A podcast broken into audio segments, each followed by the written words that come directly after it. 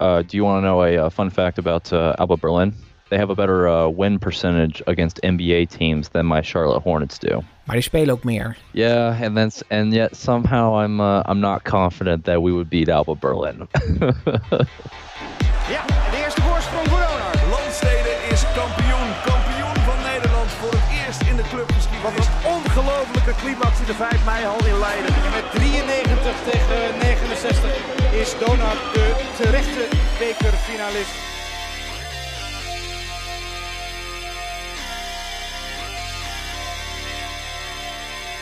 Welcome back to DBL on Sunday. Uh, I'm your host Elliot Cox, along with my co-host uh, Wouter van der Manden.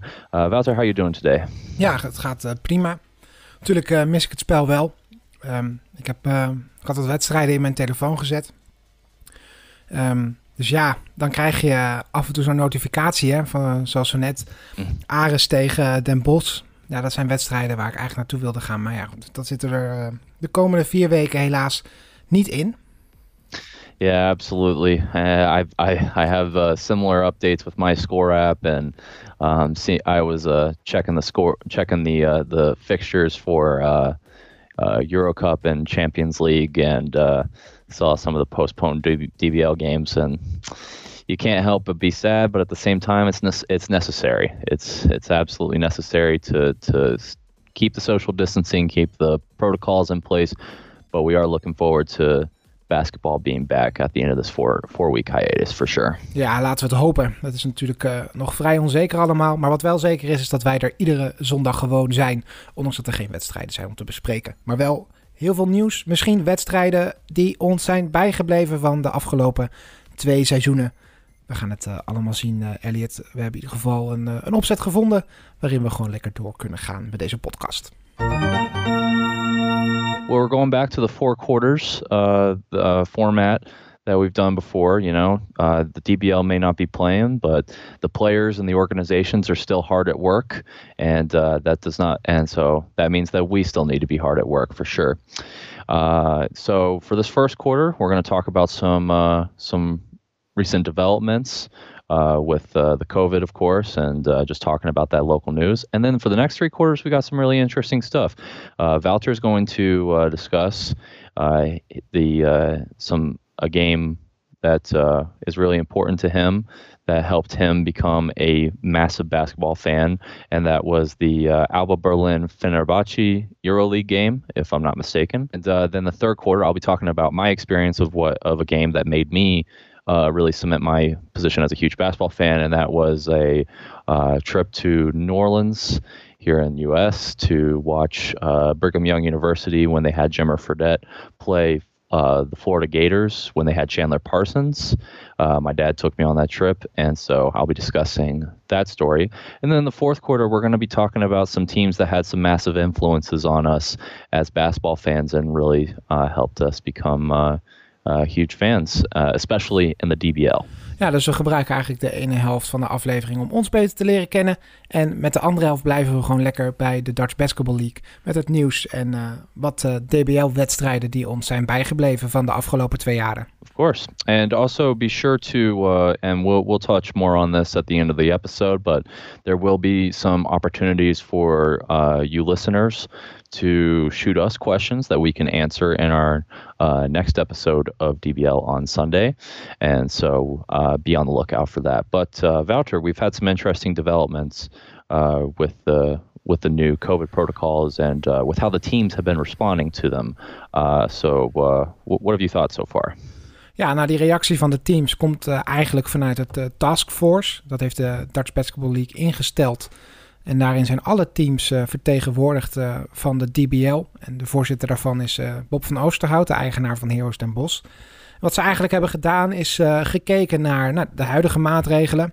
De, die vier weken pauze. Nou, wat voor invloed hebben die op ehm, het speelschema? Nou, best veel, want ze mogen dus niet in teamverband trainen. Dus ze hebben al gezegd, op het moment dat de maatregelen worden opgeheven, hebben we minstens twee weken nodig om eh, weer in wedstrijdvorm te komen. Dus dat betekent eigenlijk dat die vier weken vertraging, als die niet worden verlengd, een zes weken vertraging worden. En dan is het natuurlijk de zaak om zoveel mogelijk wedstrijden in te halen. Als dat zonder publiek gaat gebeuren, ja, dan gebeurt dat maar zonder publiek. Wat wel uh, duidelijk is, dat als de kerstbreak uh, beschikbaar wordt om wedstrijden te spelen, dan worden in die kerstbreak ook wedstrijden gespeeld. En het belangrijkste in de eerste helft van 2021, het eerste kwartaal moet ik zeggen, dan gaan ze kijken naar ehm, naar meerdere wedstrijden in een week. Dus dat kan zijn een midweekse wedstrijd en een wedstrijd in het weekend. Of uh, een wedstrijd ja, waarin één dag rust zit.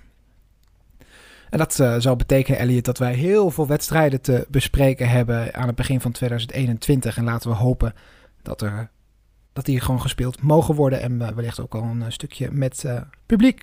Yeah, for sure. For sure. And uh, do we know yet if, because I know that uh, here in the States, um, some of the conferences are going to be doing um, that similar Friday slash Saturday or Sunday format, uh, and it'll be against the same team at the same venue. Do they know if that's going to be the same, if that's going to be the same in the DBL, or is it going to be the uh, Or is it going to be separate teams yet? Or is there not enough details to know yet? Nee, wat ik uh, daaruit begrepen heb, is dat zij gewoon het, uh, het, huidige speelschema zoveel mogelijk willen aanhouden. Dus stel je voor, uh, Donar speelt op vrijdag uit tegen de Hague Royals. dan kunnen ze zomaar zondag thuis spelen tegen een, een, andere tegenstander, zoals bijvoorbeeld een Heroes of zo. That makes sense. That makes sense. Absolutely. Um, let's see. And then, of course, uh, we've had to, we've gotten to see some really cool ways that uh, you know, and that's something that we touched on last episode was how are teams going to keep their fans involved and the community involved? And one team that's really stood out to me is Heroes. Ja, ik. Uh, ze hebben natuurlijk uh, dat Heroes Connect. Daar zijn nu al twee afleveringen van verschenen. Daar schoof ook een, um, een, uh, een extra gast aan nog. Dat was de Mario Mayfield. Uh, natuurlijk een van de nieuwe spelers. een van de aanwinsten. En ja, dat heeft hij gewoon heel leuk, uh, doet hij dat. Hij heeft de Instagram overgenomen van, uh, van Heroes. Uh, verrassend om te zien dat hij hier dus met zijn vrouw en zijn kind is. Um, dat zie je niet heel veel, heel veel Amerikaanse spelers doen. helemaal niet als je kijkt naar de leeftijd van zijn kind. Het is ontzettend leuk om te zien. Ja, zo'n jongen kan gewoon wel een, een, soort ja, publiekslieveling worden, denk ik, als hij, als hij het zo, zo doet. Helemaal bij, bij de kinderen, want ze waren ook bezig met kids clinics. Dat mag natuurlijk. Uh, jongeren onder de 18 mogen wel in groepsverband trainen. Dus dan kun je clinics geven. Dat heeft Heroes ook gedaan. En daar was hij volgens mij samen met Thomas van der Mars ook bij betrokken. Ja, dat deed hij volgens mij hartstikke leuk. Het zag op de stories in ieder geval uh, goed uit. Ja, zo'n jongen komt leuk over. En uh, dat heeft hij dus ontzettend goed gedaan. En dat is leuk om te zien. dat clubs hun fans zo ja, kennis laten maken met, uh, met de spelersgroep. En dat uh, zo'n speler het ook nog eens uh, echt leuk oppakt. Ja, dat, dat viel mij wel op afgelopen week. I agree. I agree, and it really does uh, make you encouraged that uh, more more clubs are learning from the Hammers and how the Hammers have really gotten uh, players to stick around for a while and build that community and use those uh, players as, as, the mechanism for that. And to see players like Demario Mayfield bringing their families out here, it's got to be encouraging to to see that because uh, you know it makes you it makes you hopeful that he could sign an extension or something. Um, and that would be a tremendous advantage for Heroes going into 2021-2022 season uh, to have that trio of Ja'Cory Payne, Mihal Lapornik, and Demario Mayfield all back. Uh, that that gives them a tremendous advantage when, as opposed to Donar, where most of their players they're going to be leaving after the season. Ja, al heeft Mario Mayfield natuurlijk wel als een van de weinige nieuwe aanwinsten maar een contract getekend voor een jaar. Um, maar goed, weet je, als hij bevalt en hij heeft het inderdaad goed gedaan bij die wedstrijd tegen Donar. Um, ja, waarom zou je hem dan niet nog een jaar laten bijtekenen? weet je, de trend die je heel erg mm -hmm. laat zien ja, dan uh, dat, dat zou zomaar kunnen. Aan de andere kant uh, hebben we natuurlijk wel uh, nog maar twee wedstrijden gezien. Maar ja, het is, het is goed om een speler te hebben die het op de vloer goed doet, maar die het daarnaast goed met de fans kan vinden. For sure, but even on the court, you know, he's impressed me so far. Uh, he's a, you know, uh, he's a really great third option for that Heroes team. Of course, Ja'Cory Payne and Mihal Lapornik, they're going to be the go-to scorers, but uh, Demario is actually become one of their top assist guys. He's really good at distributing the ball, finding the right uh, passes. He gets uh, he gets a good handful of boards at that wing position, and uh, he contributes about ten to ten to fourteen points a game himself. So you know that's a that's a really nice third option to have for a team uh, if you have someone that uh, can can not only get you points when you need to, but at the same time, he's he's really finding the open guys for this team, and to have that at small forward, I mean, uh, I I don't think I need to remind basketball fans that one of the better passers at the small forward position in the NBA is LeBron James, and we see how effective he has been. So you know, to have a to have a wing that can that can find the right passes, I mean, uh, that's that's that's a helpful helpful thing for a team. Ja, en over Amerikaanse spelers met uh, kinderen gesproken, er komt een bekend gezicht terug naar de Dutch Basketball League. Na Kyle Lok, uh, Henry Caruso gaan we nu ook, uh, ja, Carrington Love terugzien. bij Leiden. Yes, he's back with Leiden. And if you're a Leiden fan, that has got to be a boost of hope because of course you know with uh, with Bowie leaving and of course the the uh, the lack of defensive effort uh, from the team for the first two games that we saw before the break, uh, it was concerning. But bringing in a backup player like Carrington Love that knows the system, that you know is going to be a reliable point guard, that's got to be encouraging for, Leiden, for Leiden fans. Ja, afgelopen seizoen speelde hij bij Donar, daarvoor dus bij Leiden. Ja, die blijft lekker lang hangen in Nederland. I I would say so, and that and that strikes me as very encouraging for the state of the DBL, where you have imports that are choosing to continue to come back to the teams on the DBL. Uh, I think that's fantastic for the league that that this is a choice that you know imports that come here they're choosing to stay. Ja, nou het is uh, denk ik wel weer een voorbeeld van uh, spelers die toch voor een soort van zekerheid kiezen. Dat zegt natuurlijk wel wat uh, helemaal omdat het uh, natuurlijk niet heel uh, goed gaat uh, nu op dit moment met, met corona in Nederland. Maar ja, aan de andere kant, waarom niet? Je kent, je kent het land, je kent de stad, je kent de club, je kent de competitie. Je, je weet wat je kan verwachten hier in Nederland.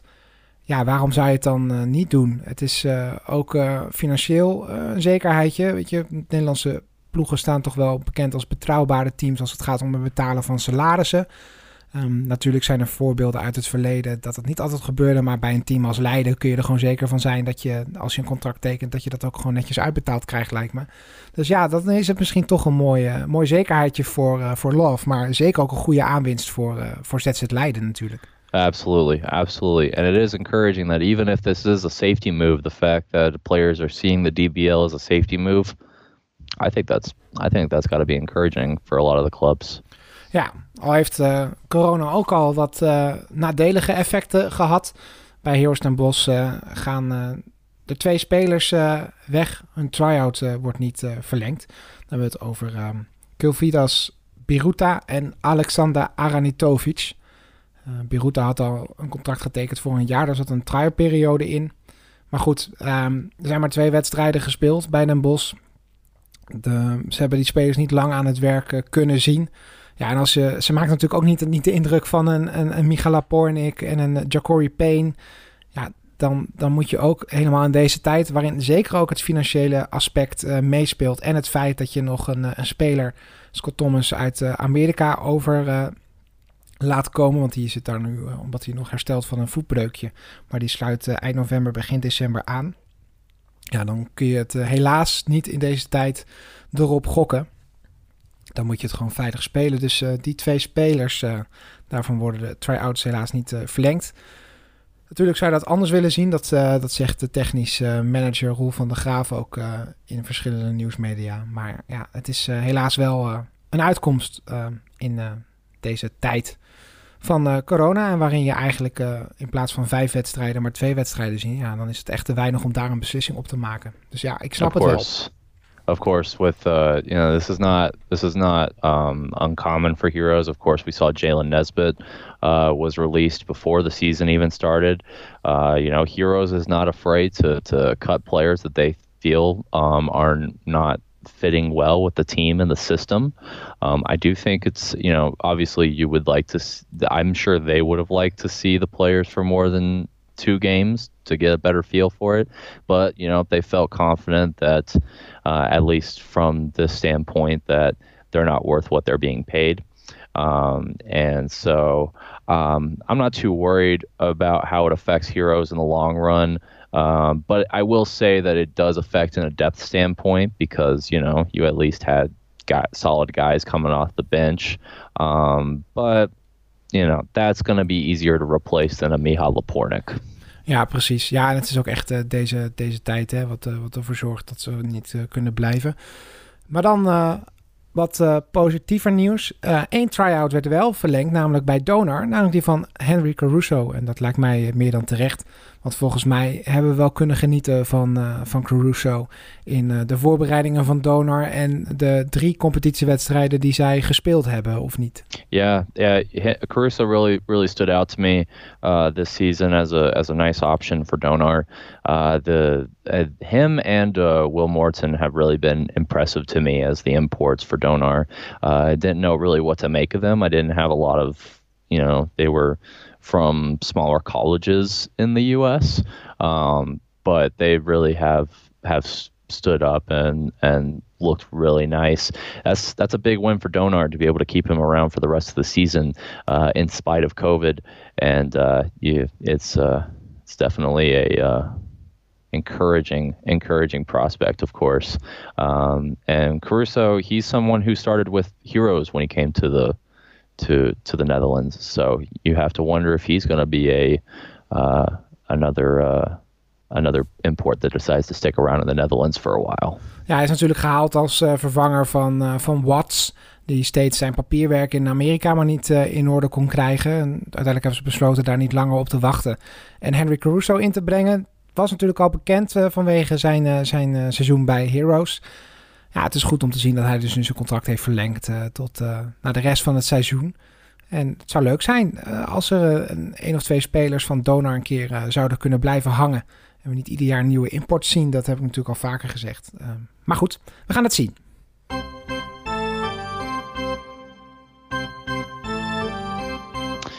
Um, so, you know, you've told me a lot about this Alba uh, Fenerbahce game as we've been, you know, texting the DMs. That's actually a fun fact for everybody. How we originally met was uh, I I did a story uh, asking people on when back when my account was DBL News, um, asking people uh, who their favorite EuroLeague team was. Uh, was uh, was game responded to it and said Alba Berlin and I like Alba Berlin Peyton Siva is one of my favorite players and so I uh, I you know he we we started talking about that and and all that and I'd say, uh, I'd say it's worked out pretty well. Ja, zeker. ja. ja, en wat mij ook opviel afgelopen seizoen is dat uh, Alba ook uh, populair is bij, uh, bij coaches. Erik Braal had het echt als een, als een voorbeeld, maar ook Geert Hamming. Die, die natuurlijk een connectie heeft met Alba, omdat hij daar gespeeld heeft na zijn NBA-tijd. Maar daar nog steeds onder de mm. indruk van is. Het is ook een grote, goede atmosfeer for, daar. for sure. And I would say that especially, you know, obviously the two big clubs in uh, basketball Bundesliga is uh, Alba Berlin and Bayern Munich being the two EuroLeague clubs. Um, but I think that Alba is is a model organization of how of how uh, teams want to be in the DBL and what they want to become. Because of course Bayern Munich is has that branding and that budget that helps them out a lot from Bayern, which is one of the biggest soccer clubs in Europe. Um, but Alba is a basketball only club, and their environment, as uh, you'll go into uh, with, I mean, you can attest firsthand that environment is fantastic. Oh, absoluut. Mercedes-Benz Arena is fantastisch. Ja, ik ben er naartoe gegaan eigenlijk na mijn uh, stageperiode bij een groot tijdschrift. Um, wat ik combineer, combineerde ook nog met mijn normale werk. Um, dus ja, ik werkte zes, zeven dagen in de week en ik zocht naar een, uh, goede vakantie toen het afgelopen was. Dus toen heb ik uh, een week Berlijn geboekt. En eigenlijk ook meteen gezocht naar, naar tickets voor basketbal. Wist natuurlijk dat Berlijn een, goed basketbalteam had. En ehm, daar wilde ik uh, wel naartoe. Helemaal omdat ik ook wist van bijvoorbeeld Yannick Franke dat de, de Bundesliga basketbal gewoon een, mooie competitie is. Um, als je in de buurt wil komen van, van de NBA, dan is dat een van de competities waar je naar moet kijken. En ik denk dat het ook wel klopt. Um, want ik had twee uh, kaartjes gekocht. Er werden toevallig uh, twee, uh, twee wedstrijden gespeeld die week. Ehm, de eerste wedstrijd die ik zag was tegen de Merlins. Nou, Mercedes-Benz Arena, daar kan, kunnen 14.500 mensen in. En voor een basketbalwedstrijd is de capaciteit vaak 12.000. Ja, dat zat nog niet eens half vol, denk ik, toen. Ja, dat is, was ook niet een allergrote, hele grote wedstrijd of zo. die werd ook redelijk makkelijk gewonnen door Alba. Maar ja, die Euroleague-wedstrijd die daarna kwam, ja, dat was echt fantastisch. Want ze speelden tegen Fenerbahce. Uh, Turks team natuurlijk. Uh, Berlijn, grote internationale stad. Heel veel inwoners uh, met een Turkse achtergrond. Of die zelf een Turks paspoort hebben. Of nog steeds een sterke connectie hebben met, met Turkse teams ja, je, kwam, je komt daar aan en, en rijen staan om, om de arena heen van mensen die een kaartje hebben. Ehm, en dan ga je naar binnen en dan blijkt gewoon de ene helft van de fans blijken Alba-fans te zijn. En de andere helft blijkt gewoon um, um, fans te zijn die gewoon een kaartje hebben gekocht. Want je kunt heel makkelijk een kaartje kopen via de website van Alba. Eh, je hoeft niet te bewijzen dat je een Alba-fan eh, bent. En het is ook niet dat, uh, zoals je in een Nederlands voetbalstadion het blijkt dat je voor een ander team bent, dat je meteen de hal uitgekikt wordt. Nee, je hebt echt gewoon ja, 50-50. En het zat allemaal door elkaar. Dat is fantastisch. En er was natuurlijk al een officieel uitvak van supporters die meegereisd waren met, met, met Fenerbahce. En daar was natuurlijk het, het homevak van de Alba supporters met een stuk of uh, 15 trommelaars en een aanvoerder met een megafoon die, die dat hele vak dirigeert. Maar dat was een hele mooie over en weer van geluiden. En ja, je zit er gewoon middenin. Links naast me zat een, uh, een diehard Alba-fan. En rechts naast me zat een diehard uh, Fenerbahce-fan. En het ging allemaal prima. En het was een ontzettend uh, toffe sfeer. Ja, waarom het voor mij daar echt de liefde voor basketbal echt, echt duidelijk werd... is van, nou, ik ben nogal nuchtere jongen. Ik, ik ga niet zo snel mee in de hele wedstrijd euforie. Maar daar toen met, uh, met, met meer dan 12.000 man, ja, dan is het echt uh, enorm. En daar heb ik ook echt wel staan schreeuwen en juichen voor Alba. En het was ook een hele leuke wedstrijd. Het lag allemaal heel dicht bij elkaar. Het uiteindelijk 70-74 voor Fenerbahce. Dus het was ook echt, echt een spannende wedstrijd.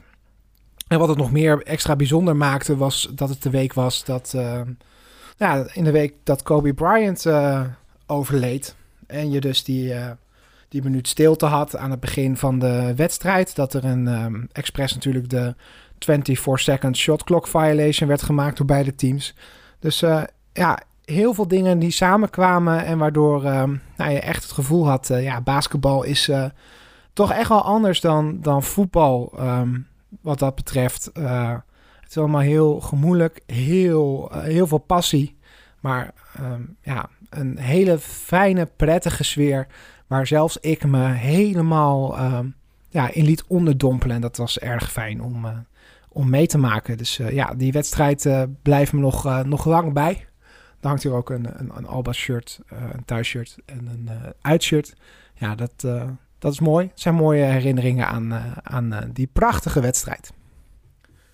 En ook een hele, ja, bijzondere week uh, rondom het hele overlijden van Kobe Bryant. What an uh, what a excellent environment, and I also love the the moment of silence for Kobe Bryant. I think, um, I and I'm not, and that that's a really special me because Kobe Bryant did a ton for growing the game overseas and growing the perception of overseas basketball and the opinion of the of the people in the states. Uh, he was a great ambassador for the FIBA World Cup, and uh, that's actually how I first learned about this. That was part of the way, ways I first learned about this. Uh, these other leagues that were outside the the U.S. So it's uh, it's fair to say that Kobe Bryant is what helped me learn about the DBL. Ja, en dan kun je heel wat, uh, wat zeggen natuurlijk over de, de geschiedenis van Kobe Bryant, vooral na zijn speelcarrière. Maar goed, weet je, wat nu wel heel erg duidelijk wordt, ehm, ook met bijvoorbeeld met, uh, met de documentaire van Michael Jordan, The Last Dance, ehm, en uit het overlijden van Kobe Bryant, ehm, hoe erg toch de NBA speelt. ook onder uh, Nederlanders, vooral onder jongeren. Volgens mij zei Floris Versteeg het al in de afgelopen aflevering van de Dutch Basketball podcast, dat er uh, duizenden, honderdduizenden volgers zijn in Nederland van het NBA Instagram uh, account. Dat zijn allemaal mensen die zich toch op een of andere manier interesseren in basketbal en toch op een of andere manier wel geïnteresseerd zijn in ehm, de sport in Amerika, maar niet zozeer in het Nederlands basketbal. Maar het, het geeft wel de potentie van de markt aan, vervolgens, denk ik. En uh, ja, dit soort momenten uh, wat trieste momenten, zoals het uh, overlijden van Kobe Bryant, maar ook uh, gewoon de, de, grote media-evenementen, zoals zo'n documentaire, laten zien hoe erge basketbal kan leven in Nederland. I agree. I agree. And now the trick becomes for the DBL how to get those uh, those young fans that have either uh, been there or has now newly developed their love for the game thanks to the Last Dance or uh, Kobe's death, uh, bringing awareness to the sport. Um, the trick is how do you get those kids to participate in the youth programs and get them to games?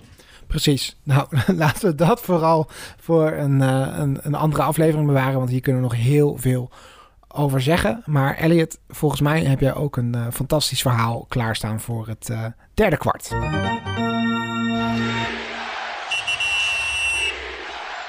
One of my fondest memories was uh, I was I want to say 11 or 12 at the time. I think I was 11, and uh, my that was the senior year that Jimmer Fredette um, was at Brigham Young University, and my my father went to that school, so he's a uh, massive fan of uh, of BYU basketball, uh, something that we no longer have in common because I go to a different school now. But that's besides the point. Uh, the, um, they were playing in the Sweet 16 in New Orleans against the a very talented Florida Gators team that featured a future NBA player like uh, Chandler Parsons. And uh, that, so we went down. My dad took me and my brother to to New Orleans. We spent some time in the French Quarter there, and uh, of course, uh, got to check out the city, which it's a beautiful city, by the way. If anybody ever travels to the states, uh, New Orleans is definitely a city that I would recommend to see once COVID dies down, uh, because it is really a historically beautiful.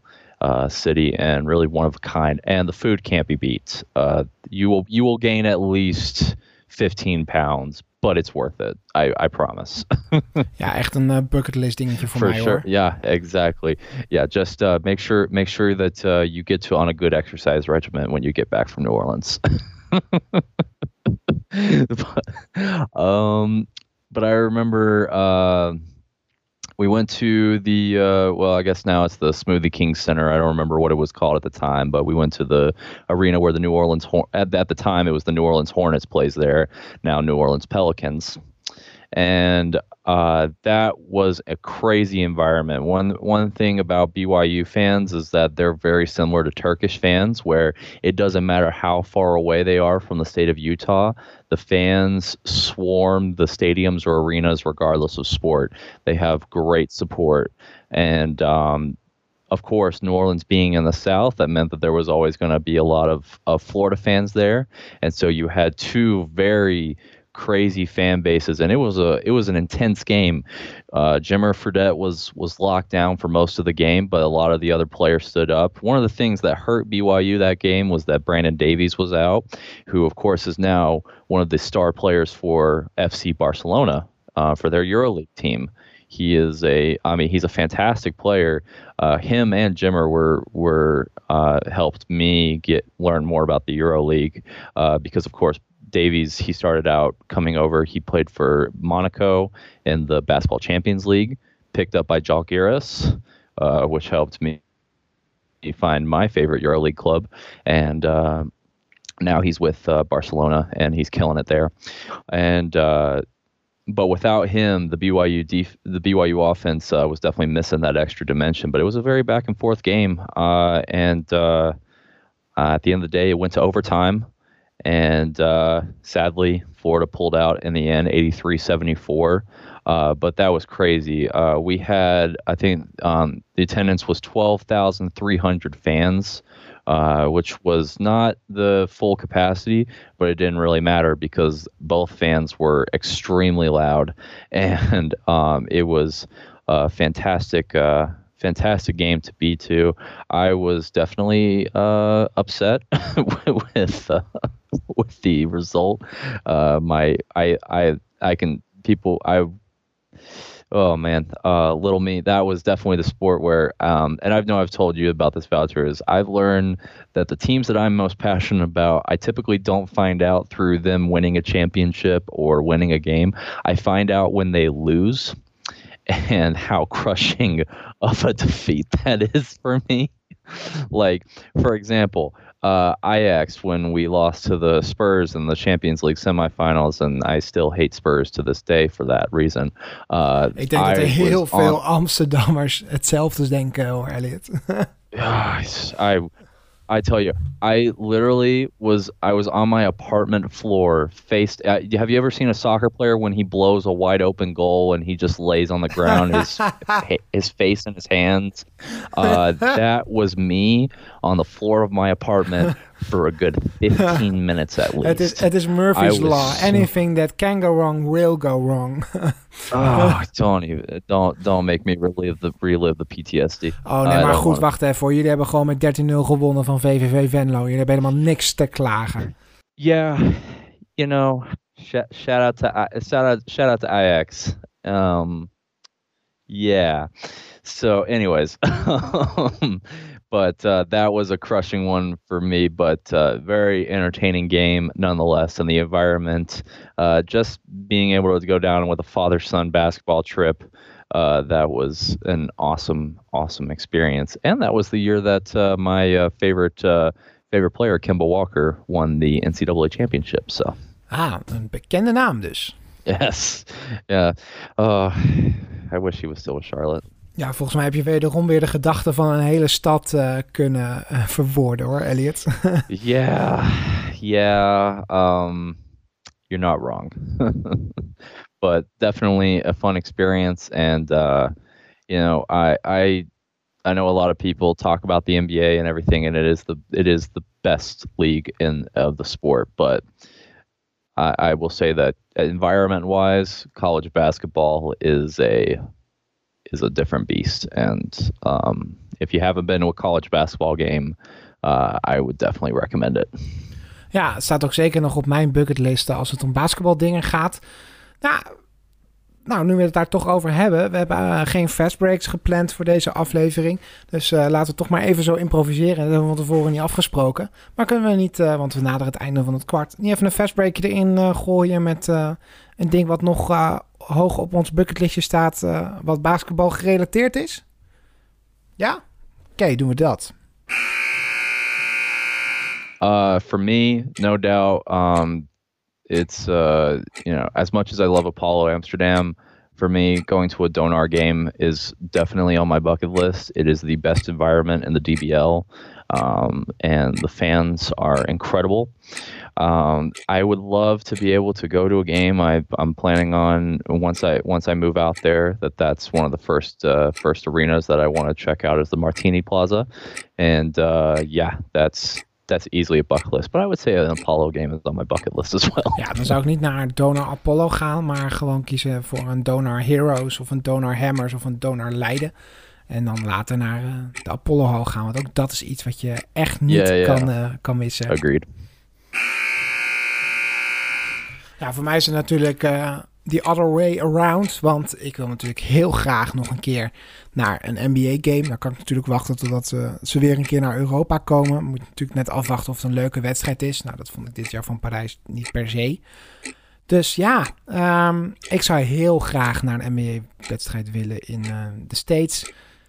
En ja, dan niet per se om het team wat er speelt, maar wel om de legendarische status die de hal heeft. En uh, de stad die ik ook heel graag wil bezoeken, dan zou ik naar New York gaan en naar Madison Square Garden. The Garden. Um, de, het Walhalla van het basketbal, zoals ik het wel eens hoor. Daar zou ik heel graag een keer een wedstrijd mee willen maken. En dan uh, even afwachten tot, uh, tot er een uh, leuk team bij de Knicks op bezoek komt. Maar dat, dat zou ik heel graag willen zien. Dus dat staat zeker op mijn, mijn bucketlist. Zeker een kleine roadtrip door Amerika. Misschien langs meerdere speelsteden. Maar Madison Square Garden staat toch wel hoog op het lijstje.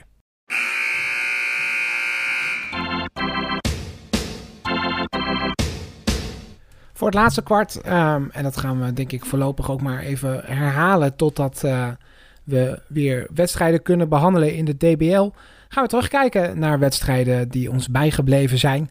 Um, ja, Elliot, wat uh, is een wedstrijd die jou uh, bijgebleven is, waardoor je bijvoorbeeld echt geïnteresseerd raakte in de DBL? Misschien wel jouw allereerste wedstrijd. Welk verhaal heb jij meegenomen voor deze keer? Ja, um, Well, for for me, I know the first game that I ever actually watched was the game that helped me get into the DBL because I saw there was quality league. Uh, it was Apollo Amsterdam uh, versus Feyenoord in the first year that actually Feyenoord uh, got their branding in, and of course uh, they weren't uh, that great that season.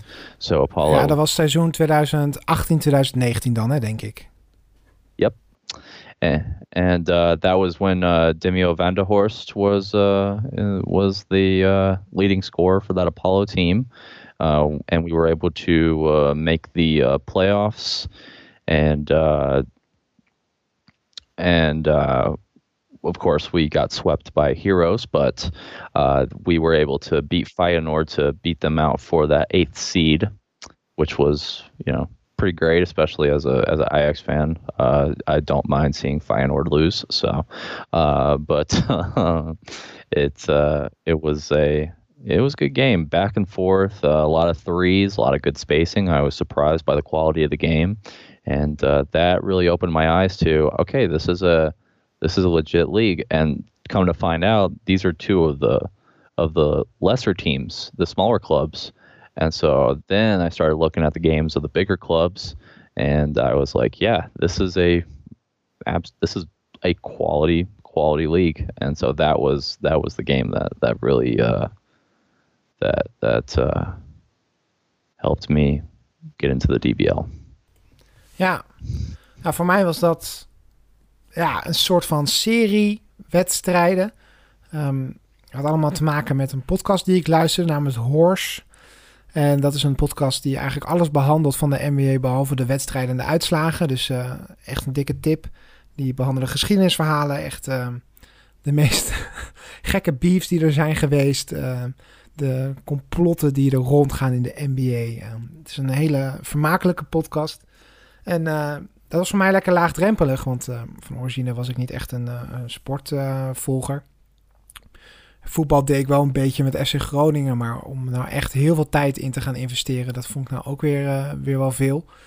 Dus ja, ik was eigenlijk nooit op zoek naar een sport die ik wel leuk zou vinden. Nou, door die podcast kwam ik in aanraking met de basketbal. Toen ben ik de playoff serie gaan kijken tussen um, de Golden State Warriors en de uh, Toronto Raptors. Die finale van, van niet afgelopen seizoen, maar het seizoen daarvoor. En toen was ik helemaal um, ja, in de band van basketbal. Ik vond het een fantastische sport. De snelheid, fantastisch. En toen ging ik eens kijken wat er in Nederland was. Ik kom oorspronkelijk uit Groningen, heb op de middelbare school gezeten. Toen was het nog uh, Gasterra Flames. Uh, dat kende ik, ehm, want er was toevallig ook een, eh, een klasgenootje die, ehm, die danste bij Legacy Dance Team. Dat, dat zijn de cheerleaders van, van Donar, nu, zoals ze nu heten. Ja, dat, uh, dus daar, daarmee kwam ik in aanraking met het basketbal in Nederland. Maar ik heb er eigenlijk nooit wat mee gedaan. En totdat ik dus die NBA Finals heb gekeken. En toen startte hier ook het nieuwe seizoen. En toen, uh, toen ben ik eens uh, wat, uh, wat op gaan zoeken. En ik woon nu in Zwolle. Al bijna zes jaar. Dus ik ben naar de Landstede Hemmers gegaan. Ik heb daar drie wedstrijden gezien. De eerste was Landstede Hemmers tegen Basketbalacademie Limburg. En de wedstrijd die het voor mij echt heeft gedaan was de wedstrijd daarna. Dat was tegen Donar, die Landstede toen won. Dat was dat seizoen dat, uh, dat uh, Donar een lange aanloop nodig had. Uh, afgelopen seizoen was dat. Um, dus een, een landstede in het begin bijna alles won. Zeker in de eerste helft van de competitie. Ehm, dus ja, dat was een ontzettend leuke wedstrijd om te zien. En toen was ik echt verkocht. En na de derde wedstrijd, um, uh, Landsteden Ares, heb ik echt de knoop doorgehakt. Oké, hier ga ik een, een, podcast van maken. Dat is nu ja, precies een jaar geleden, afgelopen woensdag, dat de podcast is gestart. Ja, en eigenlijk vanaf het begin was Hammerster niet alleen om mij kennis te laten maken met de Dutch Basketball League maar ook een van de clubs die, uh, die mij ontzettend geholpen hebben met het opstarten van de, van de podcast. Als het gaat om interviews, wedstrijdbezoeken en zo. Um, Apollo was dat zeker ook. Dat was de eerste wedstrijd waar ik naartoe ging. Donar. En daar kwamen eigenlijk langzamerhand steeds meer teams bij. Uh, Academie Limburg, Leiden. Um, dus ja, ik probeer zo, zo, zo neutraal mogelijk met die Dutch Basketball podcast die competitie te verslaan. Ik weet dat het niet altijd lukt. Ik krijg wel eens het verwijt dat ik te weinig naar Ares ga of uh, naar Den Helder. Of als er dingen zijn um, dat ik. Uh, dat die teams uh, nog een beetje buiten beschouwing blijven. Ja, dat, dat, dat, dat probeer ik zo goed mogelijk te doen hoor. Um, en alle teams werken fantastisch mee. Het is niks tegen de teams. Het is ook niet dat ik één team leuker vind dan de ander als het gaat om de podcast. dat is echt niet waar. maar goed, weet je, je doet het in je vrije tijd. Um, je hebt daarnaast werk. Ik ben dit jaar aan het afstuderen. Um, dus ja, en ik moet alles met OV doen. Dat maakt het altijd niet, niet, niet makkelijker. En als Den Helder bijvoorbeeld om acht uur een wedstrijd speelt, dan kom ik niet meer terug in Zwolle met de trein. Dat red ik niet. Um, Weert red ik net. Ja, en, en, en zo zijn er wel meer teams waar het, die wat lastig zijn om te bezoeken. En soms heb ik ook gewoon echt pech gehad hoor. Um, als het gaat om beschikbaarheid. Ja, ik probeer toch wel zoveel mogelijk te spreiden. Maar goed, dat, ja, dat is allemaal fantastisch. En zo heb ik kennis gemaakt met de, met de DBL. Dat zijn die drie wedstrijden in het Landsteden Sportcentrum. En daarna ben ik echt begonnen met het breed volgen van de competitie. En dat doe ik nog steeds met heel, heel, heel veel plezier. Ook een jaar later. Dus uh, ja, dat zijn uh, voor mij drie hele belangrijke wedstrijden geweest. Misschien ook voor volgende week een specifieke wedstrijd kiezen en daar even wat, wat dieper op ingaan wat er tijdens die wedstrijd is gebeurd. Want ik kan me niet heel veel herinneren van die wedstrijden sure, specifiek. For sure. I, I think that's interesting how both of us got, their, got our starts with the DBL in the 2018-19 season. And then of course we both started our accounts in 2019-20. And now nee, here we ik are was, in 2020. Ik begon in uh, 2019-2020. Ik heb het landskampioen van de Hammers niet meegemaakt. Oh, oké. Oh, my bad, my bad. Nee, jij was dus uh, well, lekker een, een, een, jaartje eerder uh, in de DBL. Uh. I beat you to it. Yes. No, I'm playing. Um, no, it's uh, it was it was really cool to to learn about the the league and and and see those games. And I think one of the best things about the league that I found was that you know all the games were were free to stream for the most part, and uh, so that made it really accessible for me. I've really enjoyed it, and uh, now it's looking like the mechanism of how I get to the fulfill my dream of living in the Netherlands, and uh, that's a that's a fantastic. Uh, fantastic opportunity for me. Ja, een andere reden om snel deze kant op te komen, want het lijkt erop dat de streams betaald gaan worden. Dus uh, je moet maar gewoon uh, naar Nederland komen om die wedstrijden gewoon in persoon te gaan zien, uh, Elliot. Yeah, they're gonna they're gonna have to find. I'm gonna have to find a way to get a media pa- overseas media pass, man. ah, er valt vast wel wat te regelen met uh, met de met de clubs en de streams. For sure, for sure. Well, that does it for this edition of DBL on Sunday. Uh, I think it was really cool to be able to get to know us a little bit more and analyze the games that have had such a such a huge impact on us, whether it be uh, college basketball EuroLeague or, of course, uh, DBL games that uh, have helped us to grow our love in the sport, and we look forward to being the mechanism that helps uh, more people uh, grow their love for the sport. Ja, zeker. En we houden je op de hoogte van het laatste nieuws. We gaan een hele spannende week tegemoet. Een nieuwe persconferentie aanstaande dinsdag. Wat gaat dat betekenen voor de DBL, voor de sport? Gaan we inderdaad maar vier weken pauzeren of wordt het langer en gaan er ook wel andere sporten stoppen? Um, zoals bijvoorbeeld uh, het voetbal. Dat heeft dan ook direct weer gevolgen voor bijvoorbeeld de kwalificatiewindow van de vrouwen. Want die hebben wel een A-status. Die mogen wel gaan trainen of misschien niet. We gaan het horen allemaal dinsdag. Um, dat betekent dat we nog wel wat ruimte over hebben in onze podcast. Namelijk de helft van een aflevering jij kan ook onderwerpen aandragen. En ik neem aan, Elliot, dat jij ervoor zorgt dat in de stories van het Instagram-account ook een mooie uh, vragenbox komt. Of course, I'll have question box ready throughout the week. Uh, so anytime you have any questions, please shoot them to us. We'll uh, we'll we'll copy them down and we will uh, answer some of the top questions uh, in uh, the next episode for a quarter. And uh, we're really looking forward to to hearing from y'all and to to to help you get to know us a little bit better. Precies. Um, dat kun je ook doen door een vraag te sturen naar mail@dutchbasketballpodcast.nl en heb je je nog niet geabonneerd op deze podcast? Doe dat dan vooral. En laat ook een review achter via iTunes als je via Apple luistert. And of course, as always, give us a follow on social media at DBL underscore on underscore Sunday. Uh, and of course, uh, follow Vouchers podcast at uh, Dutch Basketball Podcast.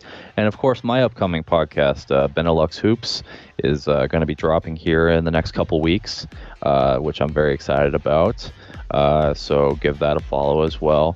And uh, just uh, it's been thrilling to be able to continue to to uh, cover the sport. Uh, Wouter, until next time. Tot volgende week.